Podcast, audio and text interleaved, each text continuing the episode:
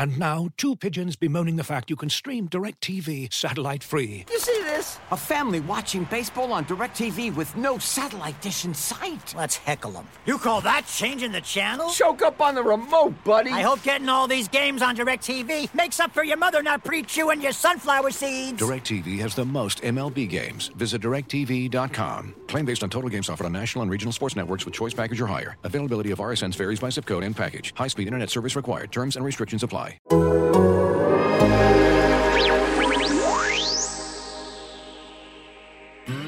Makes it a two-point game. Oh, There's the mismatch right here.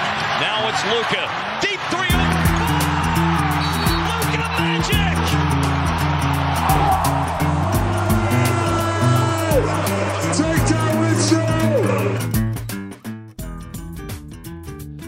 Well, here we are back again. It's been uh, a few months, Two and a half months to be exact. but Dameris and Follow are back on 77 Minutes in Heaven on The Athletic as we finally had our NBA silly season, and it wouldn't be right if we weren't uh, throwing in our two cents on everything that's happened uh, in the draft and free agency. We're recording this on Monday afternoon. You'll probably be hearing this on Tuesday or Thanksgiving week at some point, but uh, the Mavericks are pretty much done, and most of the league uh, outside of uh, you know filling out rosters is pretty much done. We had a busy uh, busy weekend. Yes, we did. We had an active weekend, busy trades, free agent signings. Um, you know, I guess there probably are still some more loose ends to be tied up in terms of uh, some other potential big names that could be traded. Everybody looking down south at Houston being one of those examples in terms of what they're going to decide to do. But all in all, yeah, it was uh, it was a really active last few days because everything is compressed right now. Uh, I mean, Brian, we're going to be looking at training camp getting going here. Um, not full start to training camp, but you can start doing individual workouts um, in a week. And then once everybody gets through their testing and everything like that, then it looks like training camp starts a couple of days after that officially in terms of, of full on team workouts. So it's time, man. It was a, a really compressed, silly season, and you had a lot of work to do in a short amount of time. And I think there's plenty to discuss. Yeah, and I think that uh, the the trades you were talking about, Harden, Westbrook. I mean, the Mavs aren't going to be involved in any of that. Yeah, correct, correct. Yep. Um, obviously, you don't want ball dominant guys with Luka and the assets that they're going to want. You know, the Mavs don't necessarily have or want to give up. So. Uh, I think those, that's wise to stay away from what's going on there. Well, let's start with the draft. I'm going to lean on you to give me uh, some briefs on uh, each of the players, if you don't mind. Sure. So let's start with uh, the first round pick, Josh Green. So Josh Green played. It was a one and done guy from Arizona. He was selected 18th. Uh, I watched some tape on him beforehand because I know that the Mavs interviewed him. He himself confirmed that in his own Zoom media availabilities that he did before the draft.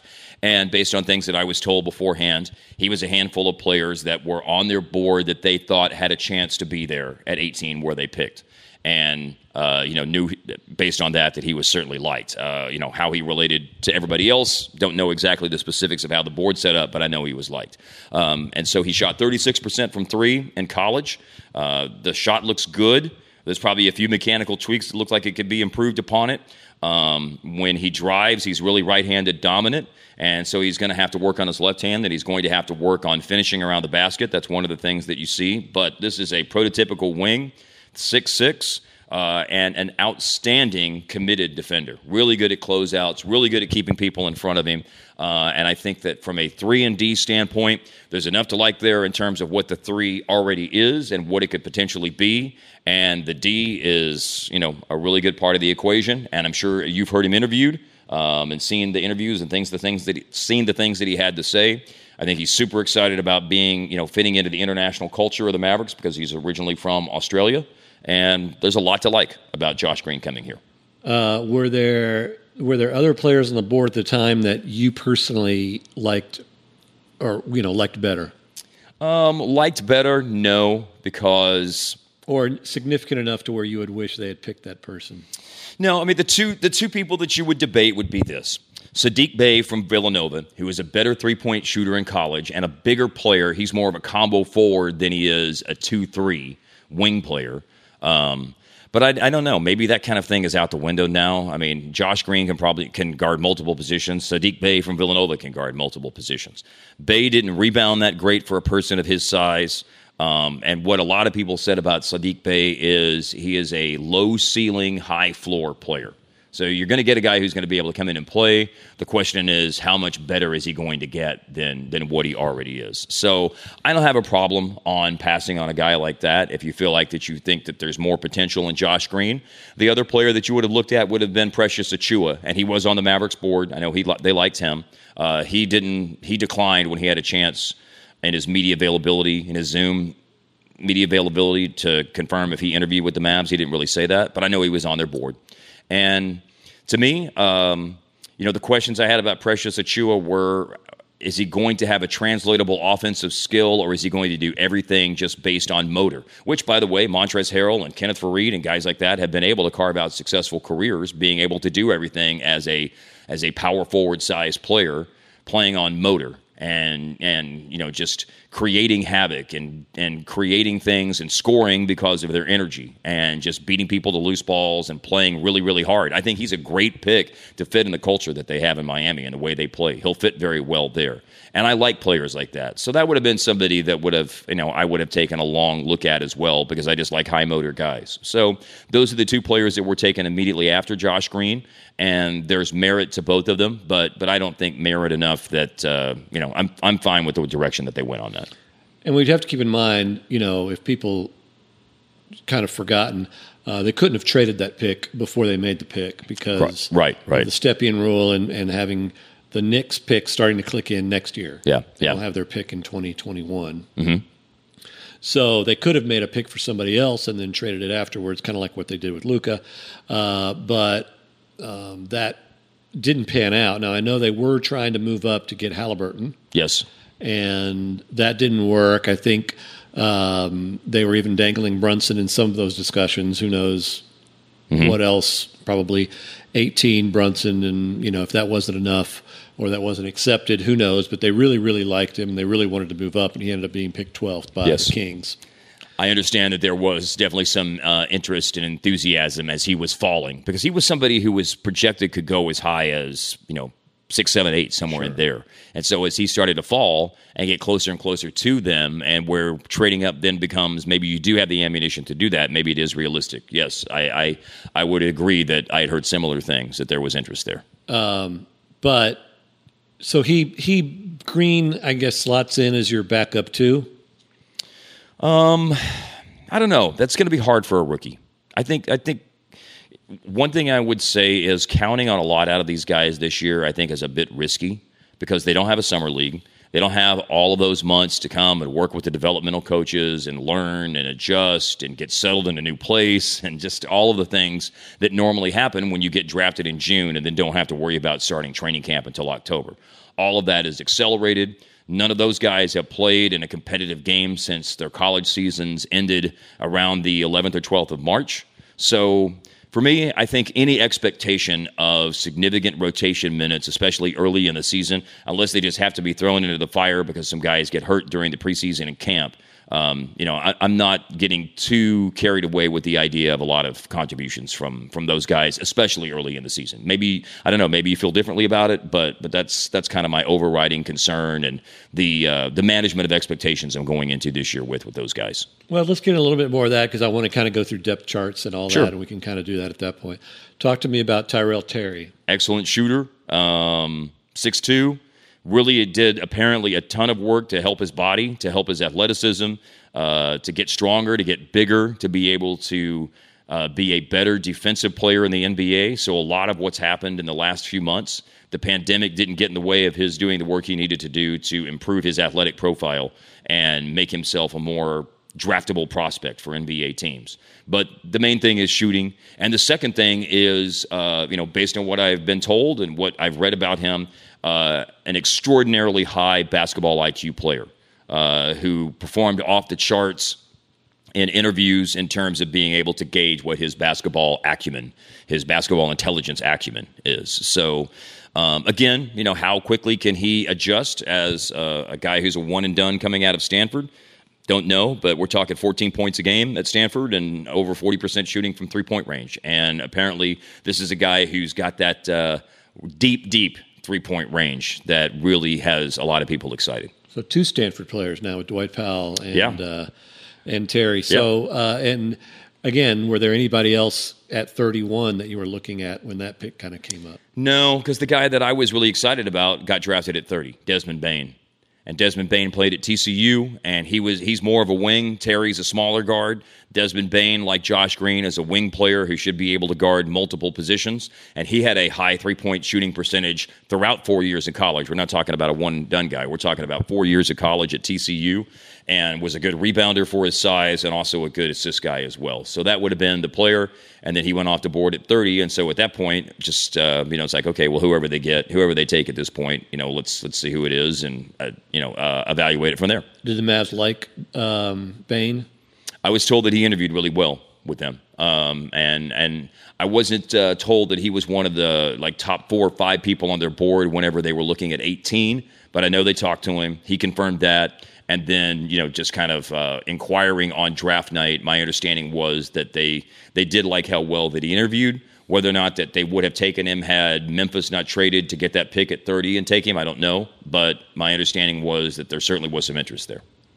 And I did hear that sometimes he either takes plays off or sometimes does have some motor issues. That's something I heard. Yeah. But um, And then one of his drawbacks, too, for whatever it's worth, is not long, short armed guy. So, you know, where, where so much Right. focus, you know, especially when you look defensively, is what kind of wingspan does a player have? What's their, what's their length?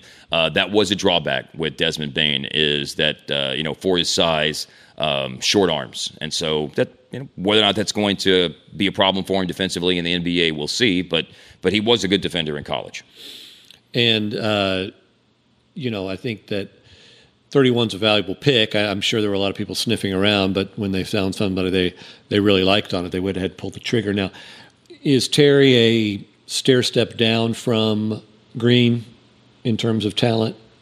I mean, is there a considerable difference there? Well, they're different players, is what I would say, because Green is a prototypical size wing who has the multi positional defensive versatility, whereas Terry's 6'2, and so he's sort of slotted into one position.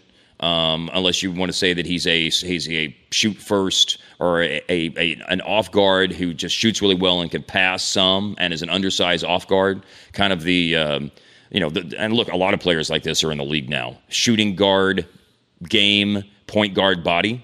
So maybe he's that kind of player, but but to me, it's like he's just a lot different than Green.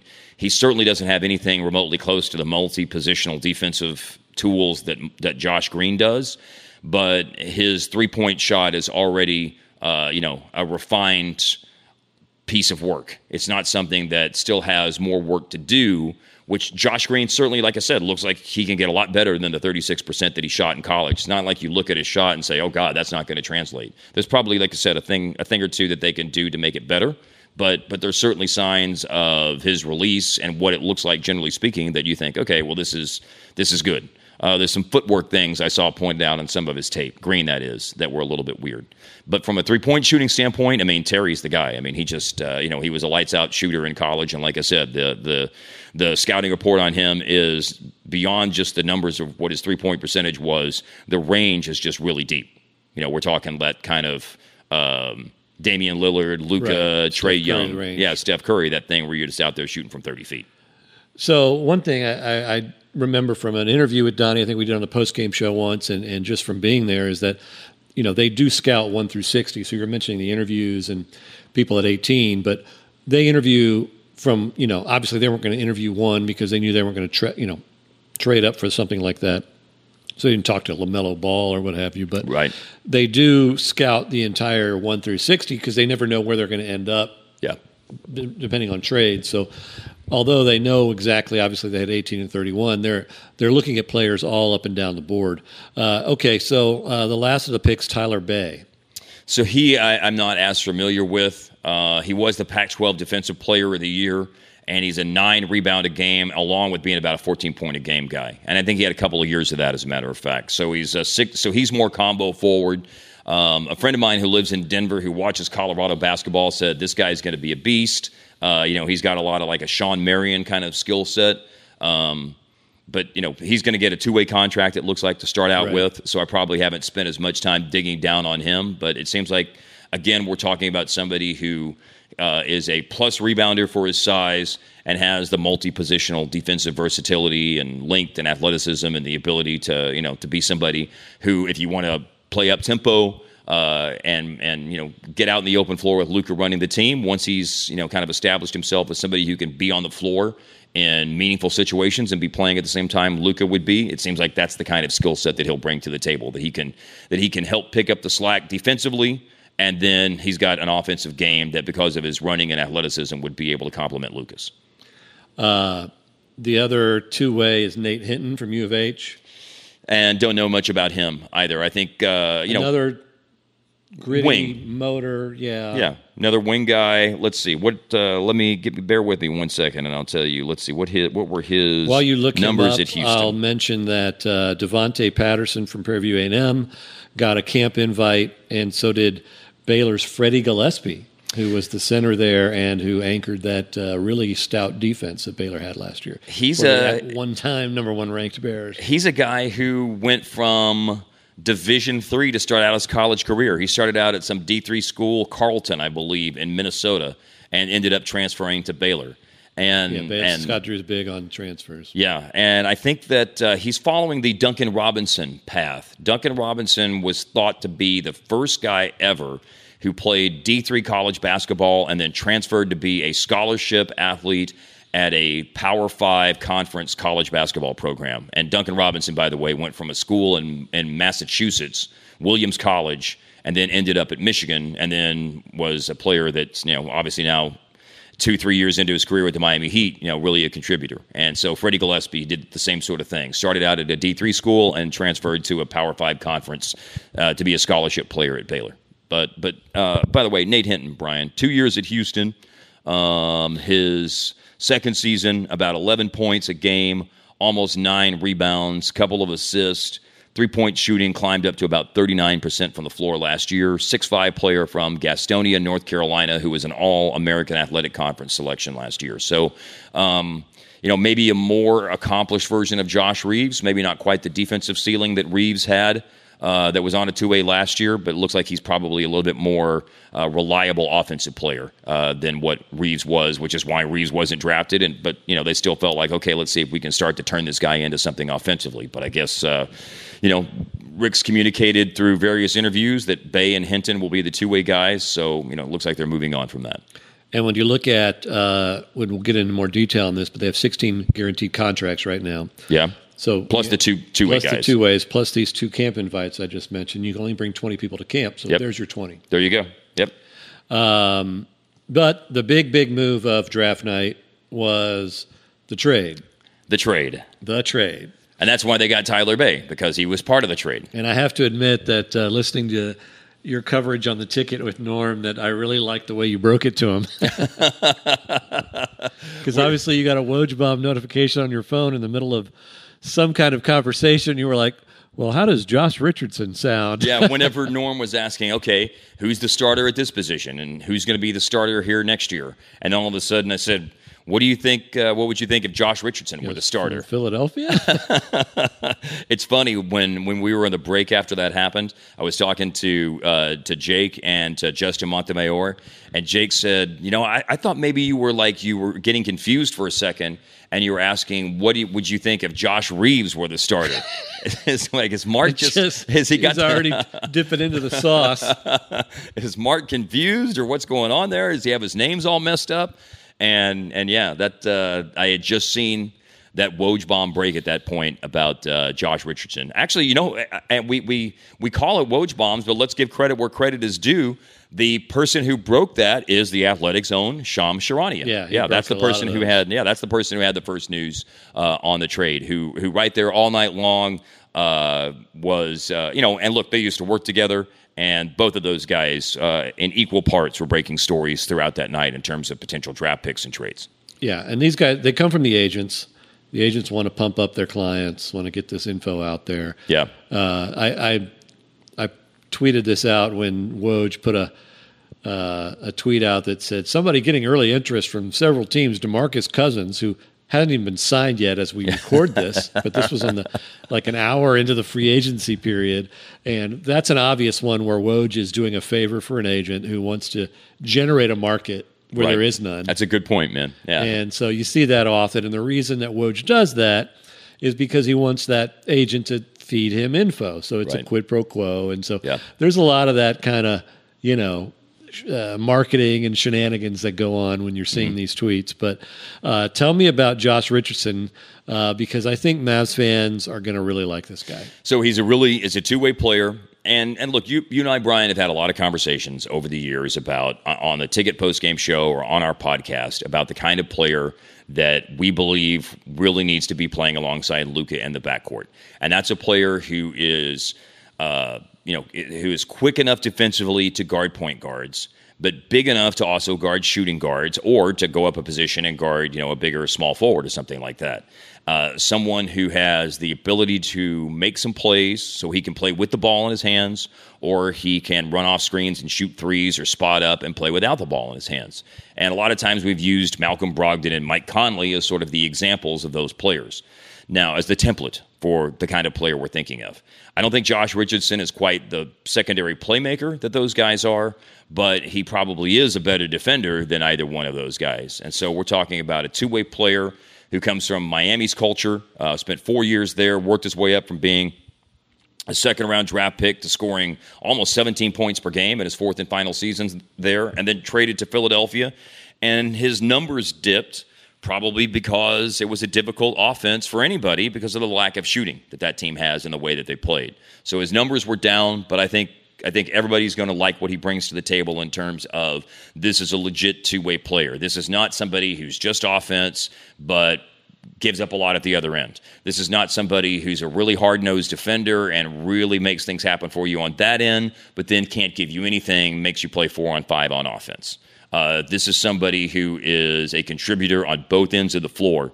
Um, and and the playmaking, you know, w- was four assists a game at one point in time in Miami. So it's not like we're talking about a Brogdon or a Conley, players who have been like seven or eight assists a game guys. But I think he's going to be able to help take some of that workload off Luka. But most importantly, be really good defensively. Thirty-four percent last year on defense, but as you correctly point out, uh, because of Simmons and Embiid, Embiid can shoot from outside a little bit, but especially Simmons and the lack of shooting on that team, um, then you're not going to get open looks. Mm-hmm. And so he was a thirty-six percent overall, and with Luka, and you saw it with with uh, THJ last year, you know you're gonna you're gonna see people get better looks with Luka out there and the, and the attention that he commands. And one of the things I saw, as a matter of fact, along those lines, Brian, was a look at his catch and shoot three point percentage, which was higher as last year in Miami compared to what it was last year in Philadelphia.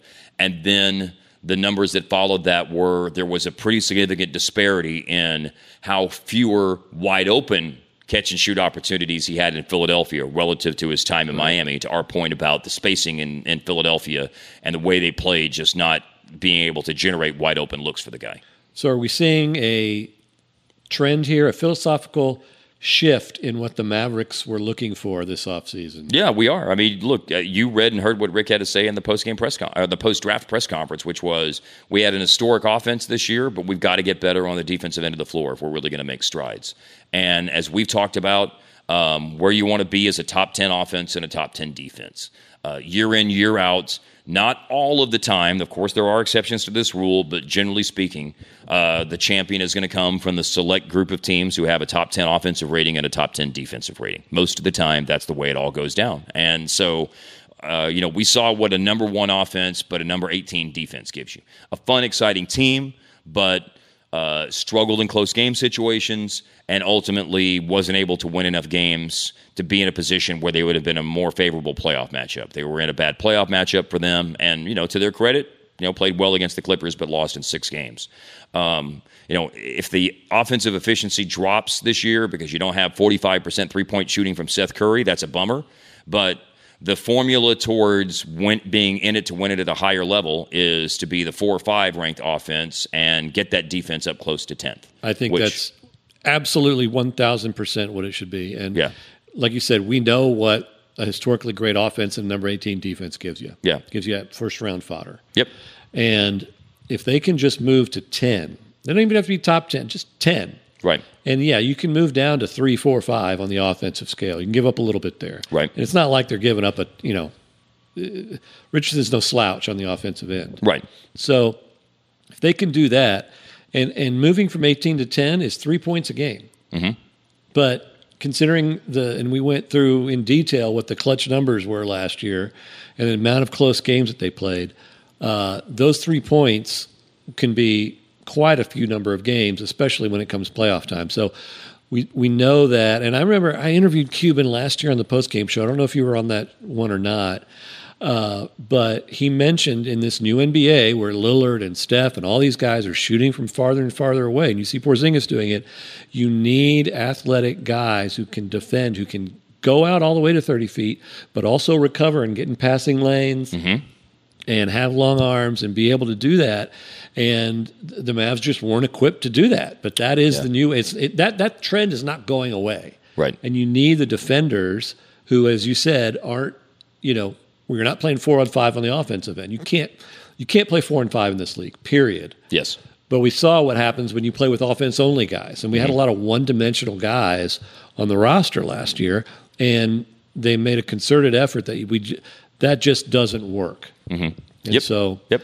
that's why I- I just think, listen, there was a lot of angst that I personally got that I saw on Twitter about Curry leaving. And I think people were in love with the idea of Curry, with what he was on paper, and not as much really looking at what he was in reality, which was a wildly inconsistent player, in my view. And you know, I've had Curry in my crosshairs. I do. I do. But I'm trying to look at this objectively.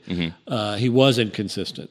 I mean. Yeah. I just wrote I think that's a fairer term than wildly inconsistent. He was inconsistent. and I'm cherry picking here, but in the Knicks game this year, he played 12 minutes, did not even attempt a shot. yeah.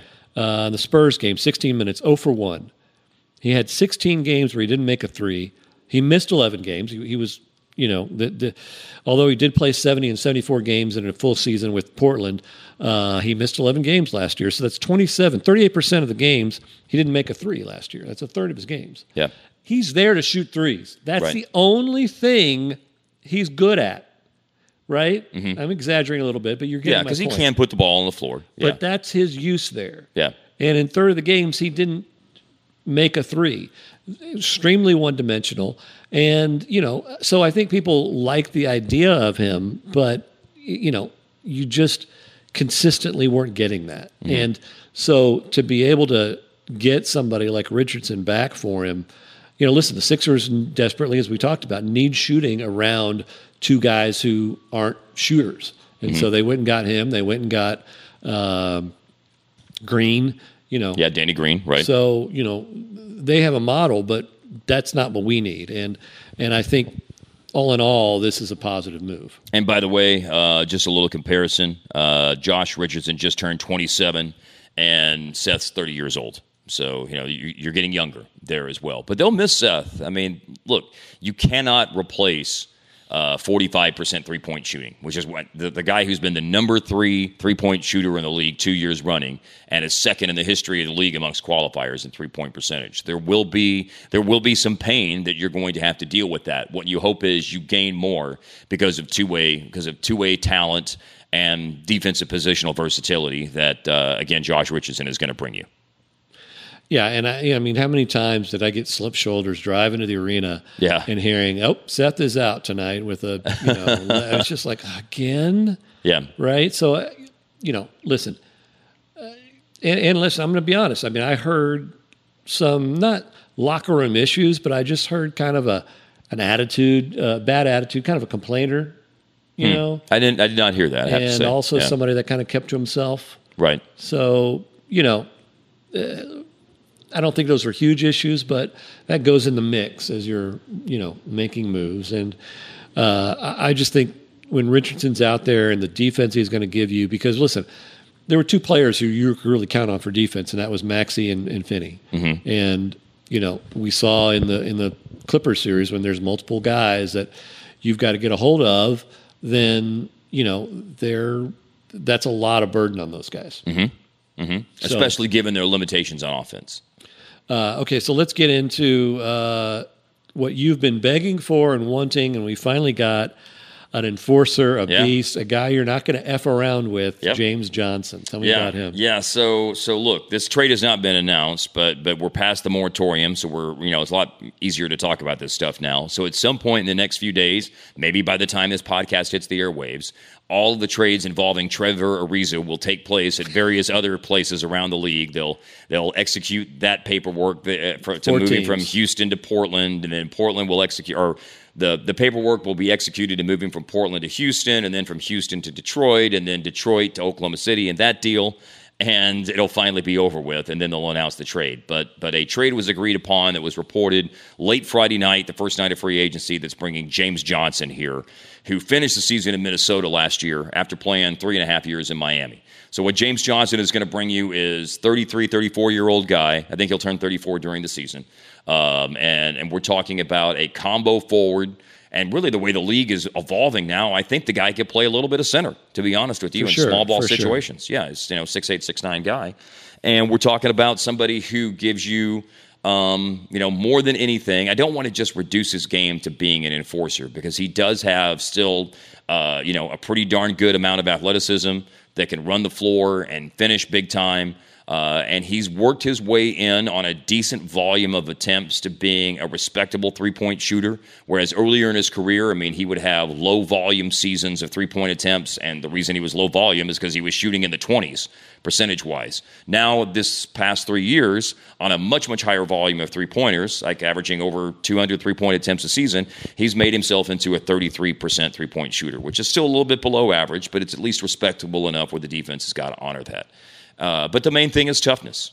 Um, you know, he's a player who uh, has actually fought in MMA fights and kickboxing fights, and he's a uh, black belt in karate, and just has always had a reputation of being one of the baddest dudes in the league. In terms of if there was going to be an actual scrape, then or actual scrap, then you know he's the guy that uh, you don't want to go up against. So Marcus Morris won't be stepping on Luka's ankle uh, next year. If he does, then there's going to be consequences for it. You know, there's going to be somebody who's not going to sit there and let him take physical liberties with Luka.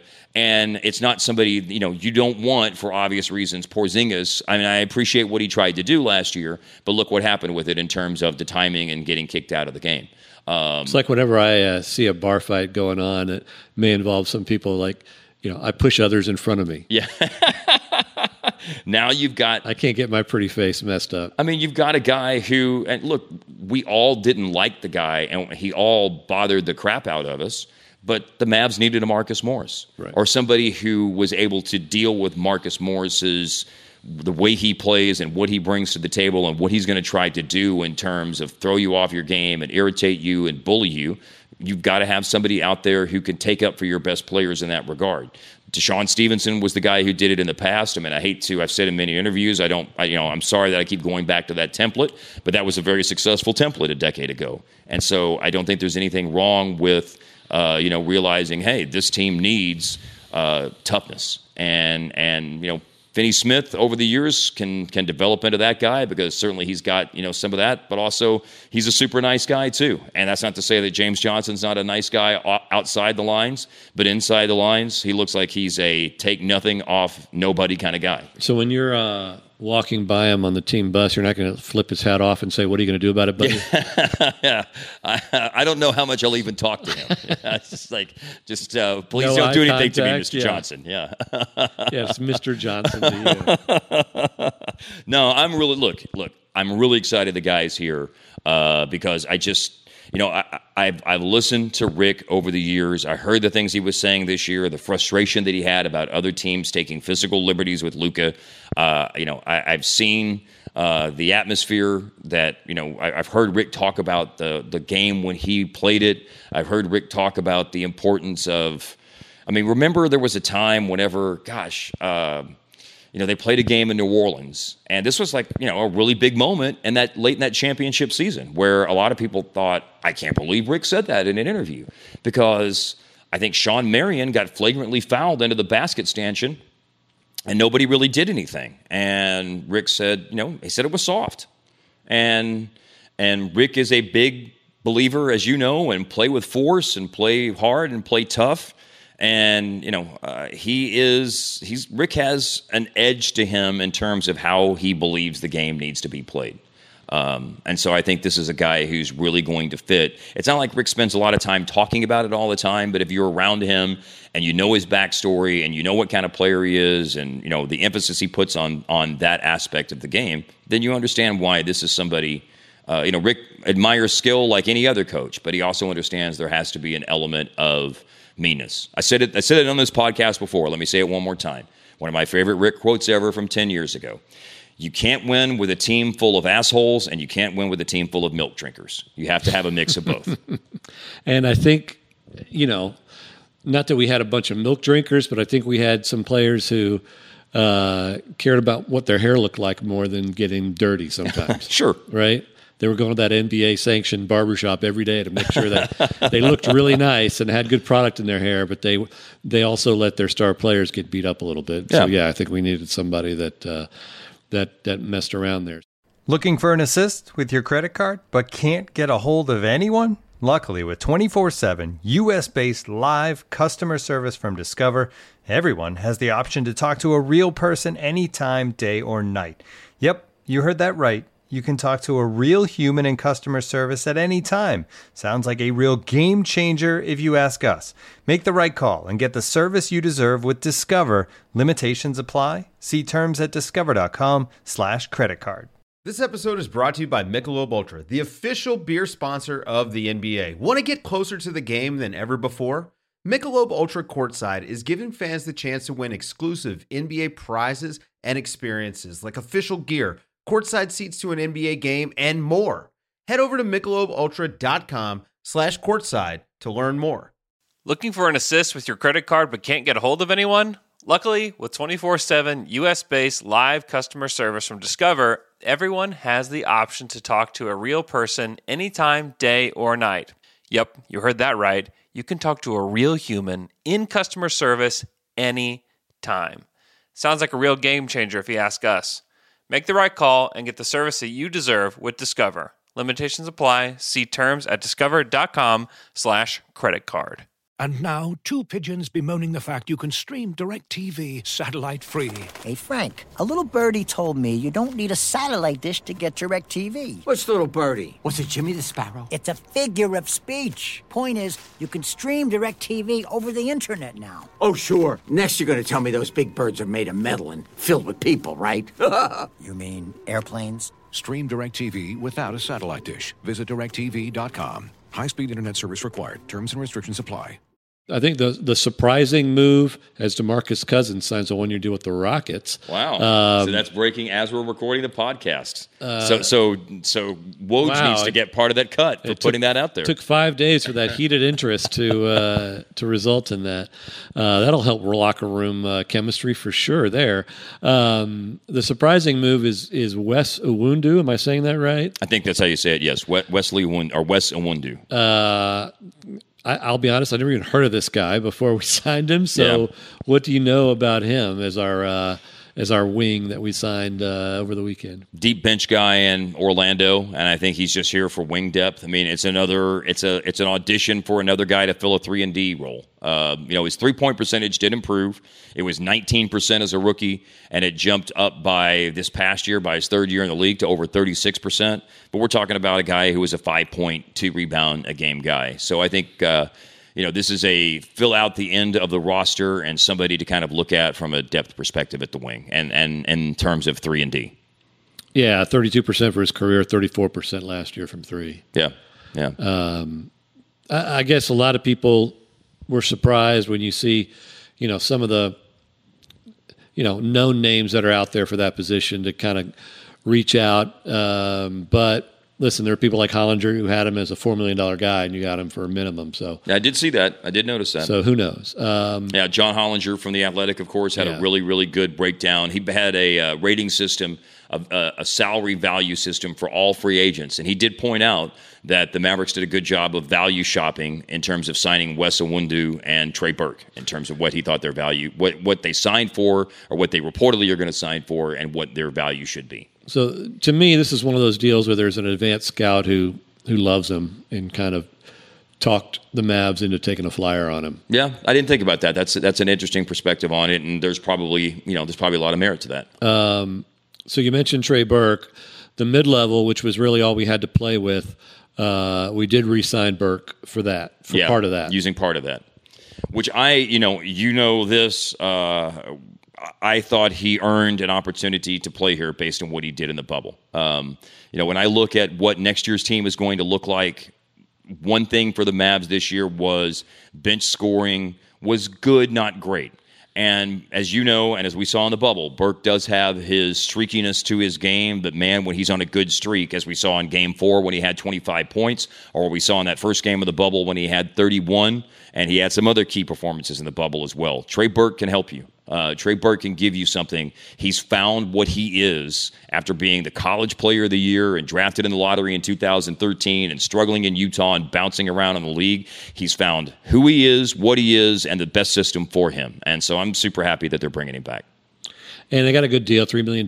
It's not crazy money. Yep. I think he realized, even if he could get four somewhere else, that the fit here was good. Yes. You don't want to be Yogi Ferrell, who, by the way, is still unemployed because Yep. he left here for $500,000 and a system where the coach liked him and he played a lot and, uh, and disappeared in Sacramento. And, you Mm-hmm. Yeah, know, he may be playing in China next year because of that. Yep. Um, so you had a good point. when We were texting about this. I, you know, I'm frustrated by his inconsistency, but that's who he is, and you just have to live with that. Yes, yes, and I think that he's he's figured out who he is. I think he's figured out what his what he can do well and where he fits and what his limitations are, but what his strengths are. I think I think you know, look, our buddies at the ticket had him on during the playoffs after his game in game 4 and just listening to him interviewed. And by the way, you know, since we've done our last podcast, remember the story that broke several weeks ago? He played all those games down in the bubble after he was stuck here in Dallas, unable to do anything because he was in his room because he had COVID.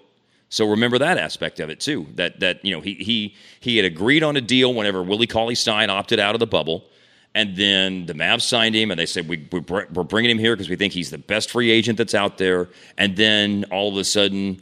It, we kept on hearing, well, we're you know we're still working on getting him He's- here. yeah, he's not right. here. You know, they we- didn't they didn't disclose that that was because he had COVID. Yeah, at the and he- time. yeah, and he was sitting in a hotel room in Dallas, uh, you know, just realizing, oh my God, my great opportunity here to really do something and on a on a big stage is about to go away. And so when you look at what he did in the bubble, and then you know hearing him interviewed uh, with the guys on the ticket, um, you know, I just there just seemed like such a such a enthusiasm about being here, playing alongside Luka being able to contribute the way he does in the system, realizing that he'd found himself a home. I just it's a great story. I loved hearing what he had to say because again, it just he's he's figured out who he is and equally as importantly figured out who he isn't. And I'm I'm very glad to have signed him on a really good value deal and think he'll help the bench. And Rick really liked him in the bubble. You could tell he played him a lot. He really Yep. liked what he brought. He liked the energy.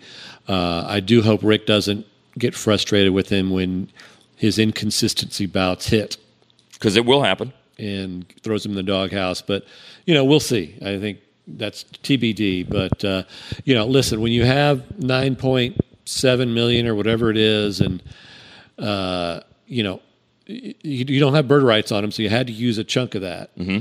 So there's an opportunity cost there. You could have signed somebody else for the full mid level. We saw plenty of players go for the full mid level. Like Jae Crowder, a personal favorite of yours and mine. So you know that's the cost of bringing Burke back is Mm-hmm. is you know a guy who's bounced around the league, never really caught on.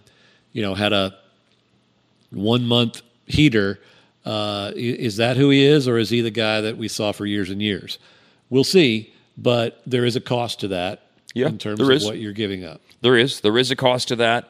Um, I, I think when you look at his inconsistency, here's what I'm hoping, Brian, is that his inconsistency is a lot harder to, to deal with whenever he was in the bubble and he was having to play heavy minutes. And so if he was having one of those nights where he was two for nine um, and over seven on threes, and I think there was a game where basically his line was just about something like that, over seven on three and two for nine from the floor.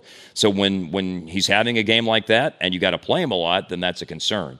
If you're back to being if you're if you're deeper based on what you've done in the last few days and healthy, which of course you know Brunson and Powell will be presumably, uh, you know, those guys are ready to go. They've been cleared and they'll be there at the start of camp. I was Then- told in October that it that if the season had started normally, they would be at full strength and playing. So Yeah. th- they're going to be just fine. Yeah, Now, so- so there might full- be some back to back holding backs of, of you know Powell.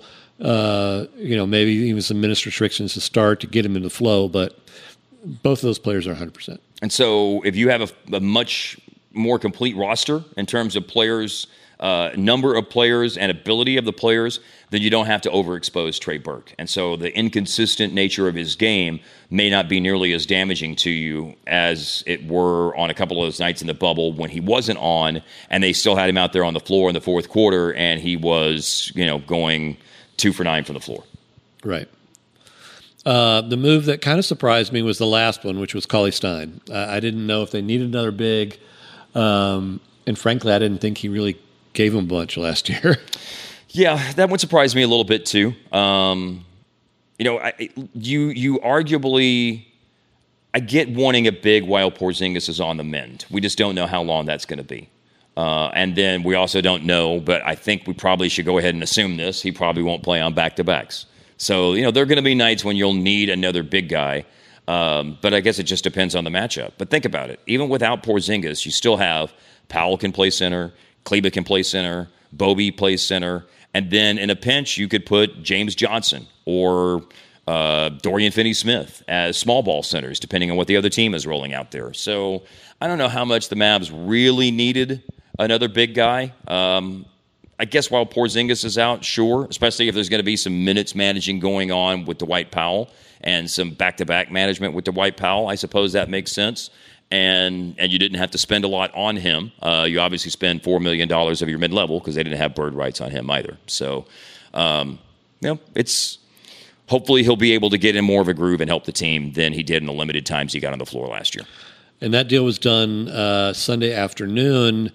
Uh, the reason that kind of took a little bit is they were they were really in the hunt for Gasol. Yeah. And when Marc Gasol ended up going to the Lakers or agreeing there, then they just went to their fallback option. But they Mhm. were that was their primary choice for Yeah. that last kind of big spot. and that would be somebody who would you know that Play that's somebody who could play a lot more because of of all of the things that he can do offensively and defensively. And and Cauley Stein can do some of those things but not at a consistent level and hasn't done on the done it on the big stages like Marcus Gasol has.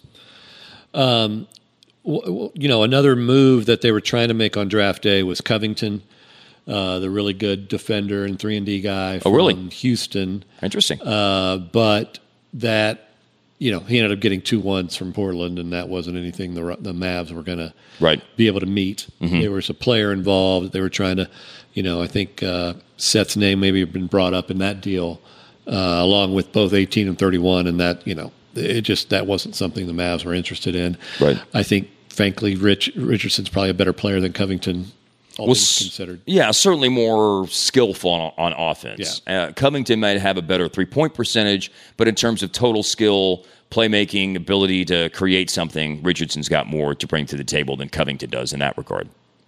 So overall, I think the Mavs obviously improved themselves. The draft picks are draft picks. We, you know, who knows, right? Mm-hmm. You hope. I think they made good ones, considering. Um, I like the Richardson move. A lot of people are complaining there's not a big name. Mm-hmm. Uh, you know, I I listen. I loved Bogdanovich, but you know he went, he signed an eighteen million dollar offer sheet. Uh, that would have had to have been a sign and trade for the Mavs, and you know who knows if the Kings were wanting anything that we had to offer. Um, I would have done Jae Crowder for the full med level instead of Burke and Cauley Stein, but you know I think that's a debate we can have. Sure. Uh, you know, Dragic stayed where he was. That was a deal we had last year that we turned down because we didn't like the fact that he didn't play defense. I think that's a short sighted decision, but And who knows? And look at how that could have impacted two franchises. What you know, how he, how much he would have helped here, and how much uh, you know. Obviously, Miami would not have had the same kind of run that they had, presumably, uh, with no Dragic there. But Um, but I think, you know, something I've heard from the organiza- inside the organization is they do want a third star. Mhm. Now, the reason is, and I, and I agree with this, I think because they saw what happened when one or two of your guys goes down. You know, I think the reality is the way Luka plays, as hard as he plays and being a target, and KP just who he is, you know, you can't always just count that they're going to be there for 82 games and all the playoff games. Right. And so when you have a star, that's insurance. A third star is insurance. That Right. if one goes down, you still got 2 Mhm. Uh, I think that's the right approach to take long term for this team. Now they Mhm. did not get a third star, but I think they put them in- themselves in position to eventually get one. The reason being, you know, without a first round pick, it's hard to trade for you know the Hardens and Westbrooks if you were interested in those guys to come available without some firsts there. Mhm. But the way you can do it is by having expiring contracts. Mhm. So a they have room in 2020 now, 2021, plenty of room available to them. But before then, if they decide they really want, you know, let's say uh, most of the players they had our eye on resign, Giannis resigns. There's plenty of other players in 2021 besides him, and they decide, well, we have this opportunity. We'll just forego some of that or a lot of that space, and give up some expirings for a big contract. They can do that. I mean, Mhm. they have forty point three two two million dollars in expirings. Wow. That's not counting Willie Cauley Stein, Barea, and Iwundu, who could add another ten to that. Mhm. That's a lot. I want to get into uh, all of what you're talking about. Uh, do you want to do you want to jump back to Barea for a second, or do you want to hold on to that? Or do you- Well, or get to that in a minute. so- I do have some things I want to say about that. And some of the things Barea is being brought back, from my information. Mhm. That hasn't been announced, um, but that's a two point six million dollar, uh, you know, vet minimum, ten year plus, vet. Uh, there are sixteen players being taken to camp, so somebody's got to go. Yeah. Um, and that means, and that doesn't mean somebody's going to get cut. Somebody could be traded to another team into their space. So uh, I, I can, you know, there's theories that maybe he's cut and is kept on as a coach, but he's getting paid. You know, Sure. things like that. Maybe Iwundu doesn't make it. You know, since Yeah. he's a guy on a minimum contract. Uh, but you know, yes, your thoughts on Barea? Well, the main thing I wanted to share was I have seen. Uh, I haven't gotten a lot of this, but I've seen other because I haven't been really in a position where I could be very active on Twitter about it because you know, team employee, you kind of have to you know be kind of quiet during the moratorium. And even though we haven't announced anything, kind of you know, obviously we're past the moratorium and comfortable talking about what's being reported. But I did see a lot of pushback out there. Um, now, just because some people are screaming about it on Twitter, I don't necessarily know that that reflects the majority of what the fan base thinks. Uh, but there are people who feel like, why are you keeping the guy? Uh, why are you going with a younger player who could develop into something? Uh, everything that Barea can do, you know, he can do as a coach. Uh, I would push back against that part of it because I think once he moves from being player to coach, then you know the dynamic and the relationship with the teammates is different. Hundred percent. Yeah, the the teammate to teammate, and specifically, I'm speaking of the JJ to Luka relationship, Yes. is one thing as a player. Not to say that it couldn't still be really good as he when he transitions to being an assistant coach. It can be, but it is different. Once you take that uniform off and have a clipboard and have a pair of sweats on to work out with the game guy and player development, you know, before and after practice and before games, the relationship changes at that point. And it's hard for me to verbalize it all. It's just something that you see and you know from being around. He goes from being one of us to being one of them Yeah, at that point. natural. Yes. Yeah, and, and again, doesn't mean that the relationship won't still be great, but it will be different. Um, and and you know, I think that uh, JJ's there to be you know that uh, that buffer, uh, that Luka whisperer, you know, a part of it. Yes. But but but like I, I said this to somebody in Twitter the other day. Udonis Haslem has played 320 minutes of basketball action in the regular season in total for four years, Brian. 320 minutes, which is what Luka will play in nine games, basically. He's played that in four seasons. That's a very well run organization for whatever uh, you know angst you and I have about them that still dates back to 2006. The bottom line is it's a really well run organization, and so if Pat Riley sees that hey, it's really important to have a culture setter and mentor who's still technically a part of the locker room and not a part of the coaching staff. And we're willing to roll with this guy, even though his effectiveness as a player has, is long since in the rearview mirror. If that organization sees value in that, then I see value in that as well. I think that's a good organization to try to emulate, emulate things that they do. I agree with that, and I think that you're right about the dynamic as a player versus a coach. Uh, his relationship with Luka is really important, and I think he still can be a mentor there as a player in helping him in the point guard position. Uh, one interesting note on Haslem: if you remember in 2010, he took a pretty significant pay cut to fit those players in. Yeah. And part of the reason he's been around this long, I think, is because it's a excuse me, wink, wink, nod, nod.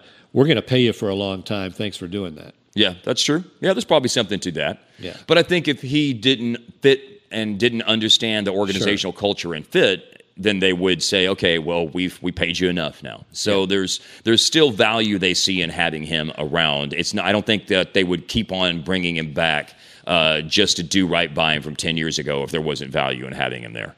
And JJ is someone that I think Mark said this publicly. They want in the organization, you know, for a long time. Yes. Once he finishes playing. Mm-hmm. Yep. So you don't want to do wrong by him. You know, if the guy's, and I know he wants to play. Mhm. He doesn't want to just be a coach. So we'll see what happens over the next couple of weeks.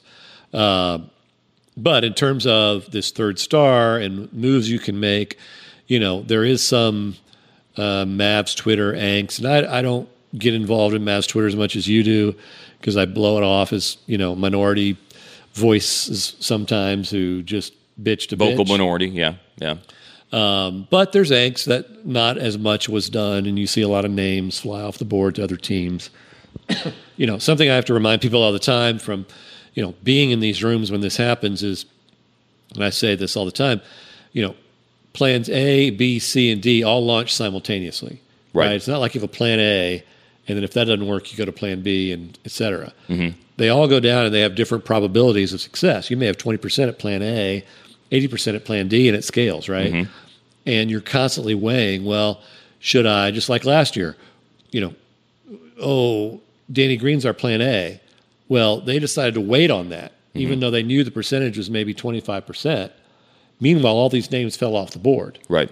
If they had just gone for one of those names, that probably was the better move, but they didn't know, right? Because Sure. if they had ended up getting Danny Green, then it would have been worth the wait. So you're constantly playing that game, and you don't know how much of that plays in on who you're looking at. So uh, there could have been a player they really liked with the full mid level, but he went away, and so they said, okay, well then we're going to go for Burke. Right. Let's just go ahead and lock it in now. Right. So that that has to be accounted for. Um, but I think that because they don't have the first round picks to to give up, that what they did, a short term gives them the the rangy, you know, defensive players they need. Another point I wanted to, to point out about that player who can go out and defend to 30 feet, but also get back in the paint. You know, to, the number one thing, worst stat they had defensively was turnovers. Mhm. How do you get turnovers? Deflections. Right. How do you get deflections? Long arm, athletic guys who can get in those passing lanes. Yeah, they were they were amongst the lowest in the league in terms of forcing turnovers. I think maybe also- 29th. Yeah.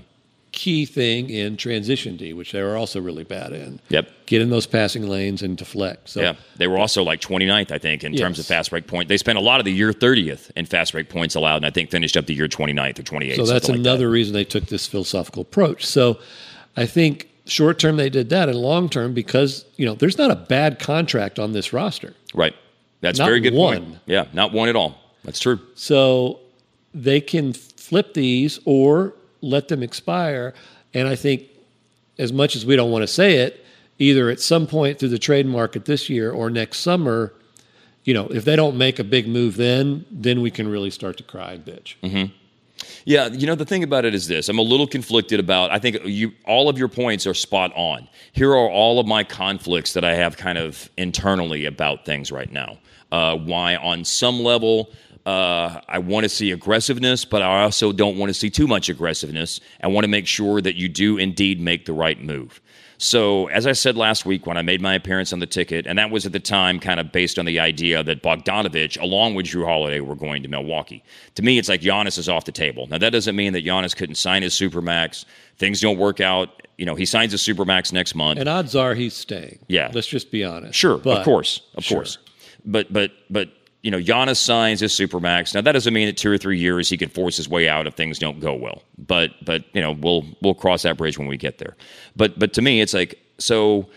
Uh, w- once that went off the board, to me, I like the idea, generally speaking, of aggressiveness because on one hand, I look at Luka and I see, okay, the window is really starting to open right now. I mean, you have said, and by the way, Vegas agrees with you. He's the odds on favorite to be the MVP of the league next season. After the shot against the, uh, Clippers, The Clippers. I called it, and I, I believe there was some scoffing from my post game teammates.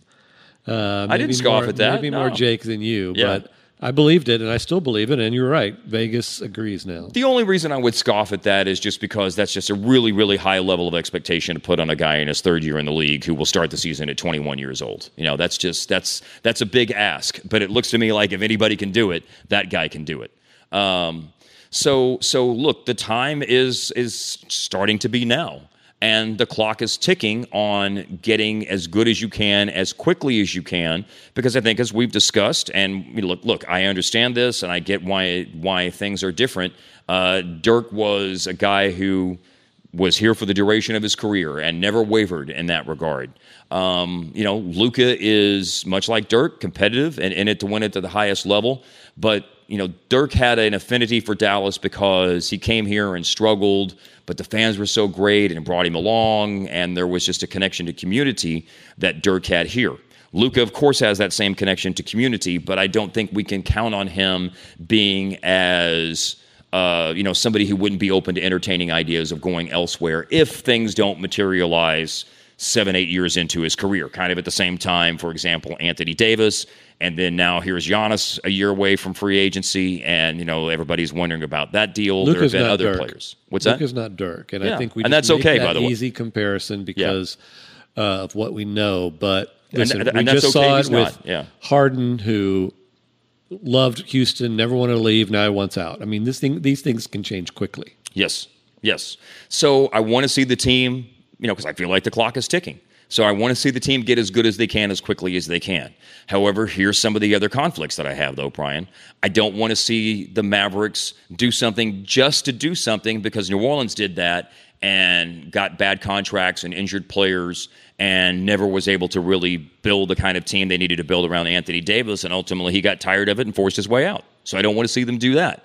Uh, and then I look at next offseason. It's like, okay, well, here's the thing. It's like, you know, next year is arguably your last chance to go into a free agent market with a lot of cash. Why? Because the following offseason, Luka's big number for his new deal is going to kick in. Next year, next summer will be the summer going into Luka's fourth year. And then after the fourth year, they're a restricted free agent. And obviously, Luka is going to be making the maximum amount of money possible. He'll probably agree to that extension next summer, as a matter of fact, after his third year in the, the, ones league. you're seeing Mitchell and Tatum and all those guys signed now. Yes, exactly. So the the time is now, uh, or the time is is between now and next summer when you're going to have flexibility to go into the marketplace, particularly with a lot of cash, because then. Uh, for for at least some window of time after that, you won't have that opportunity. Now, the trade market will still always be out there, and you can still always get somebody here if they really want to get here, and you have some ammunition to do that. But but I do understand you know, there's there's just a lot of conflicting feelings about it because I want them to get as good as quickly as they can, but I don't want them to make the wrong decision. I want them to have flexibility for next summer because that's the last chance. But then that means we've had another year where did you hold back from what you could be because you're waiting for the next thing. So there's there's there it's, it's a there hard weren't it's a hard decision. Names. We we all like Bogdanovich, but it's not like there were a lot of big name, different make difference making names out there that were really changing teams. No current did any current All Stars move uh, in free agency? I don't think. I mean, Bogdanovich is not an All Star. Good player. Gallinari's never been an All Star. Good player, but you know that that I like him, but then also have like a real burr in my saddle about him because he's hurt all the time. All the time. Yeah, I mean, he's just you know he hasn't a- played more than seventy games, I think, in five years. Oh, I think it's even longer than that. Honestly, I mean, the fact that he played sixty plus games the last two years is is, is a win win. I mean, he has not. You know, that's that's been something that's happened pretty I mean, rare in his. Would career. you want Tobias Harris? You could trade for him right now. You could trade Hardaway Jr. and Maxi and throw in some stuff and get Tobias Harris, who's going to be making $45 million in a couple of years. You want that? No, I don't want that. Right? Yeah. Th- those are the kind of moves that you would get a name and you'd get, you know, somebody, but those, those kind of contracts are going to be really albatrosses for those teams. Right. Yeah. So so there's it's it's a it's an interesting you. place that they're in right now. I hear you. I just I think this isn't the summer to complain about that, considering what was out there. Mm-hmm. You know, could they have made some other Jae Crowder, you know, names on the margins Mm-hmm. instead of Wes Iwundu and Cauley Stein and Burke? Sure, but th- that's not the difference making. I think because they didn't have that first to give up, they're positioned to do what they need to do to get that third star in here, uh, either in the trade market this year or by the deadline or next summer. I mean, look at the value of expiring contracts at the trade deadline. If we go back to basically about what 21 months, because Wesley Matthews and DeAndre Jordan's big expiring contracts were an integral part of getting Yes. Kristaps Porzingis. Yes. Now, you did have to throw in, and look, they do have first rounders to trade. They're just they're not going to be able to trade one until 2025.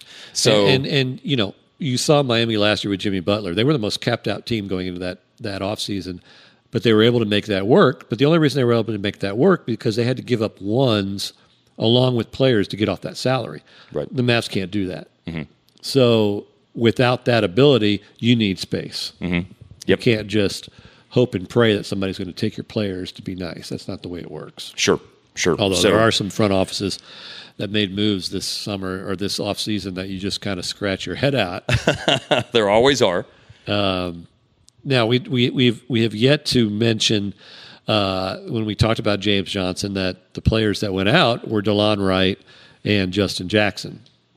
Uh, Delon was a guy that just I, I think we all kind of finally figured it out in the bubble. He looked like uh, a, a deer in headlights. He Mhm. just looked out of his element. Yeah.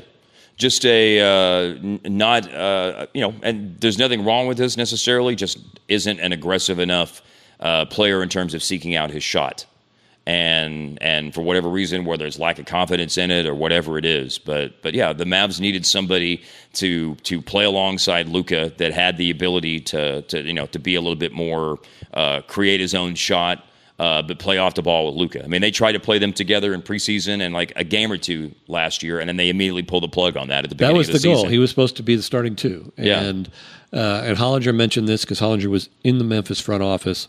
He's a guy that needs the ball in his hands. Mm-hmm. And but even in when he ran the second team, uh, it just looked too big for him. And so he had you know about ten million dollars, nine point five on his you know next next year, not next this coming year. Uh, so it was good to get off that money. Yep.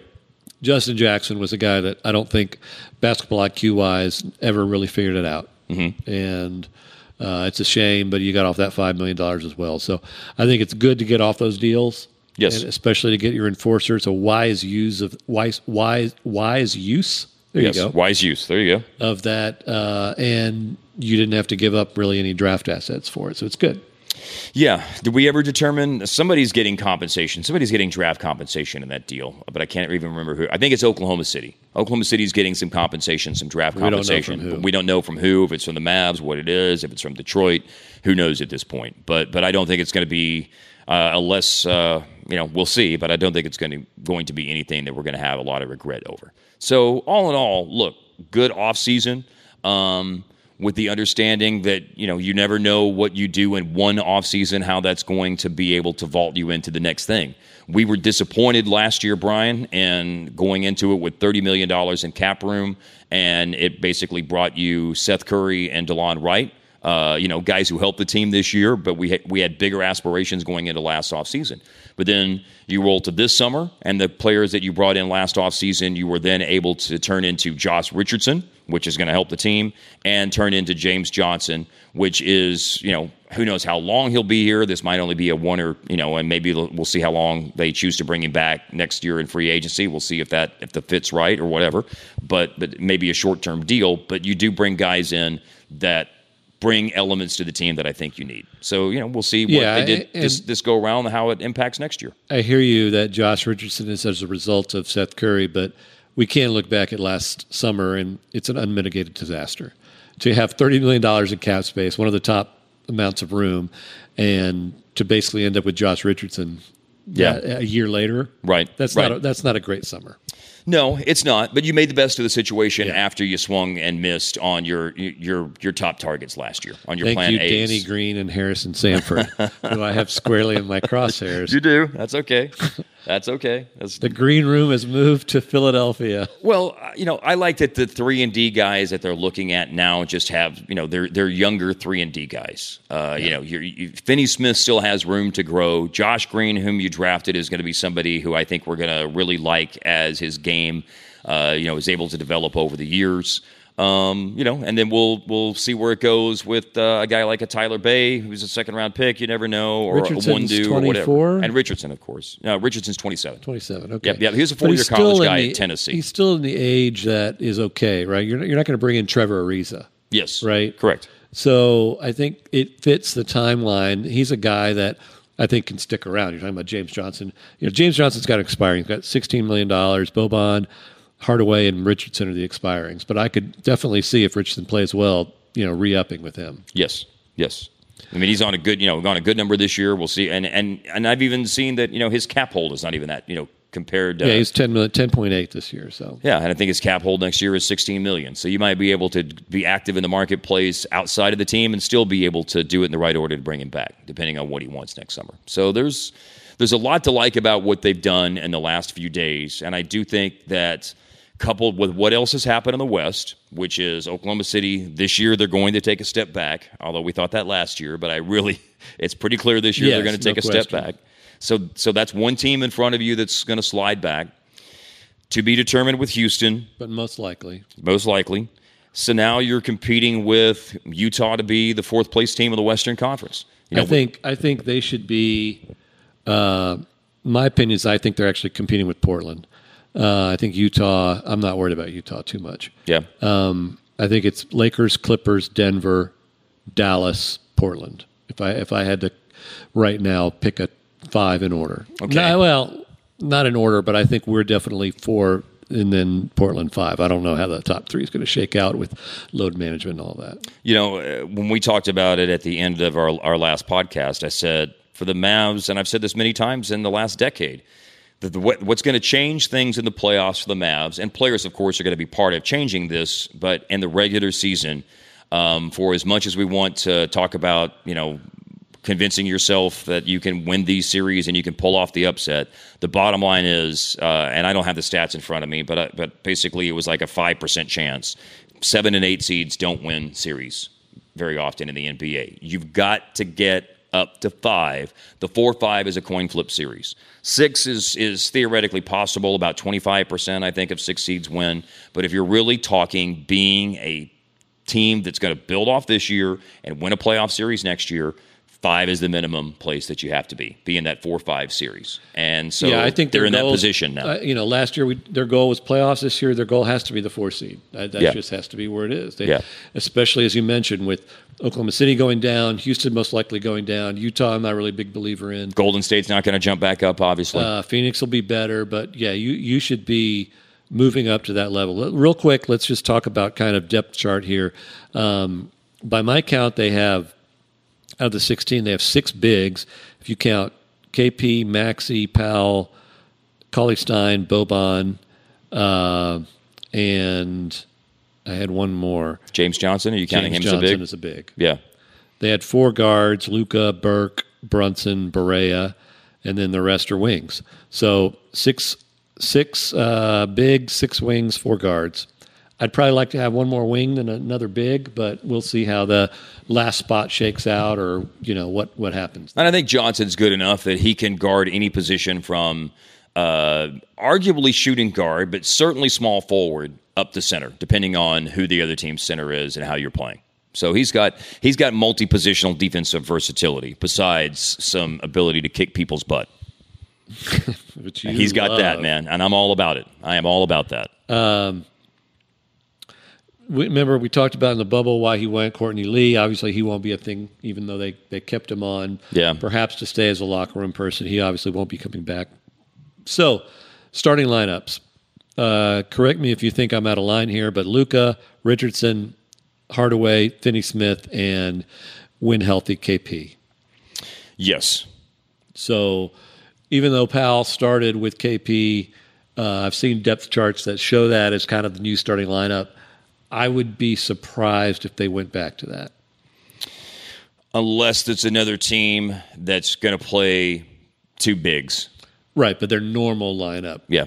They'll yeah. stay with KP at the five. Yeah, most of the time we'll see Finney Smith and KP as the four five, and rather than Powell and Porzingis as the four five. I think that's I think that's the way it's headed as well. So second unit's where it gets interesting. We have Maxi and Powell. That's that's the easy part. Uh, Burke will be your your point guard off the bench, I assume. Mm-hmm. Um, do you put Brunson then in that second team rather than Green? Right now, yes.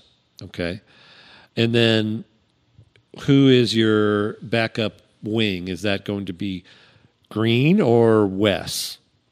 Uh, I would actually probably lean towards it maybe being Johnson at that point because I do think Johnson. I Can know you've kind of got him. with Maxi and Powell on the floor. Um, I'm just talking like a if you're playing all five of these guys. Yeah, because I think the reality of what will happen is not it won't be like a full on line change. Right. You know, there will probably there will be units. You know, there will be situations where Luka goes out early and then comes back in and anchors a second unit and things like that. So so we're talking about who's basically the the tenth guy because you're, what you're saying is we're picking out a starting lineup and then we're saying spot six to nine in the rotation are if the whole roster is healthy spot six to nine are Powell, Kleber, Brunson, Br- Brunson, and Burke. So spot ten in the rotation to me is is Johnson. Okay. Yeah, and then your third team guys are Josh Green and Bobby for an occasional, you know, different kind of big, and Cauley Stein for a different kind of big, and and your rookies, you know, and and Barea and Iwundu, you know, whoever's whoever's on the team out of that group. So probably nine for sure rotation players and possibly a Johnson tenth. Yes, That's kind of the main people day in day out. Yes, that aren't getting DNP CDs. and then understand that it's going to be. I mean, how long? When do you think Porzingis plays his first game? MLK Day, Probably fifteenth of January. There's no like that? rush. Why rush? You're going to make the playoffs. right? Uh, it's so important. Now, I was told that you know uh, we've talked about it. You know, oh, do you load manage him now because you're afraid he's going to get hurt? Uh, load managing wouldn't have prevented this injury.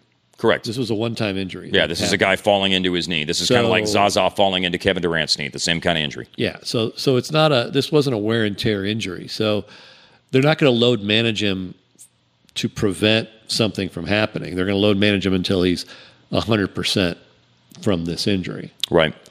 Um, I have no idea, you know, but they're not going to rush him, and why rush him?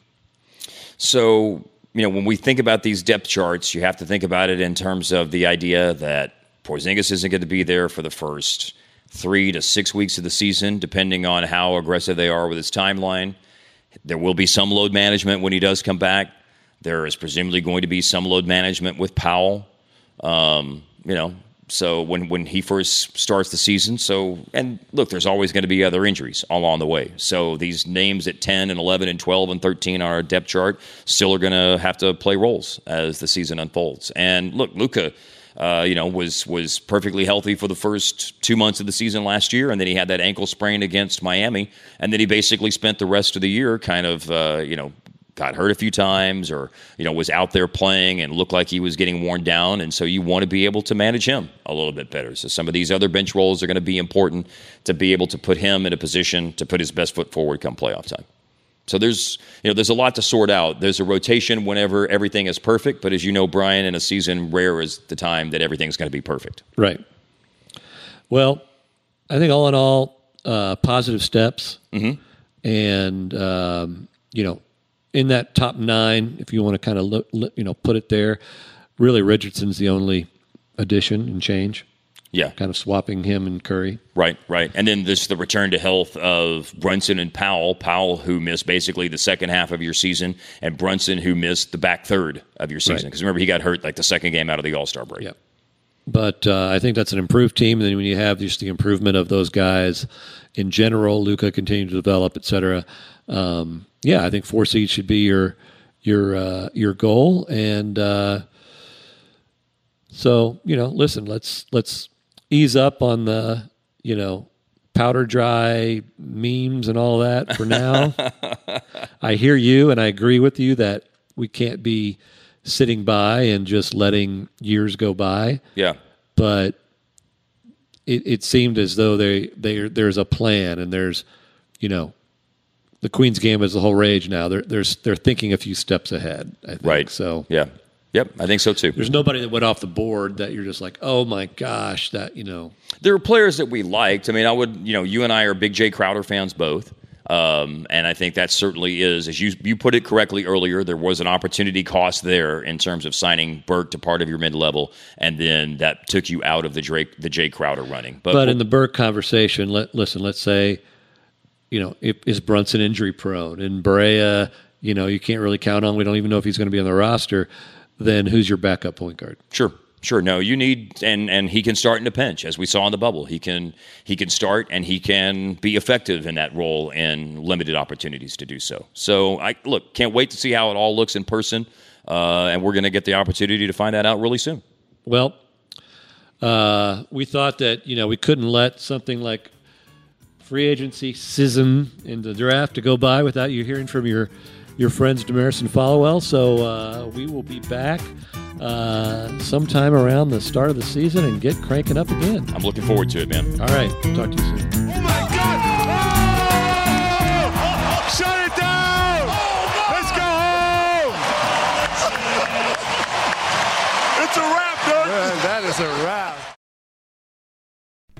As you've probably heard by now, we've teamed up with BetMGM this season. We'll be using BetMGM lines to make all of our picks, and we'll have special offers for our listeners each week. If you haven't signed up for BetMGM yet, use bonus code The Athletic, and you'll get a one-year subscription to The Athletic, plus up to a $1,500 first bet offer on your first wager with BetMGM. Here's how it works. Download the BetMGM app and sign up using bonus code The Athletic. Make your first deposit of at least $10. Place your first bet on any game and claim your voucher for a one-year subscription to The Athletic. See BetMGM.com for terms. U.S. promotional offers not available in D.C., Mississippi, New York, Nevada, Ontario, or Puerto Rico. Gambling problem? Call 1-800-GAMBLER. Available in the U.S. Call 877-8-HOPE-NY or text HOPE-NY 467-369 in New York. Call 1-800-NEXT-STEP in Arizona. 1-800-327-5050 in Massachusetts. 1-800-BETS-OFF in Iowa. 1-800-270-7117 for confidential help in Michigan. 1-800-981-0023 in Puerto Rico. First bet offer for new customers only in partnership with Kansas Crossing Casino and Hotel. Don't forget, if you haven't signed up for BetMGM yet, use bonus code The Athletic, and you'll get a one-year subscription to The Athletic, plus up to a $1,500 first bet offer on your first wager.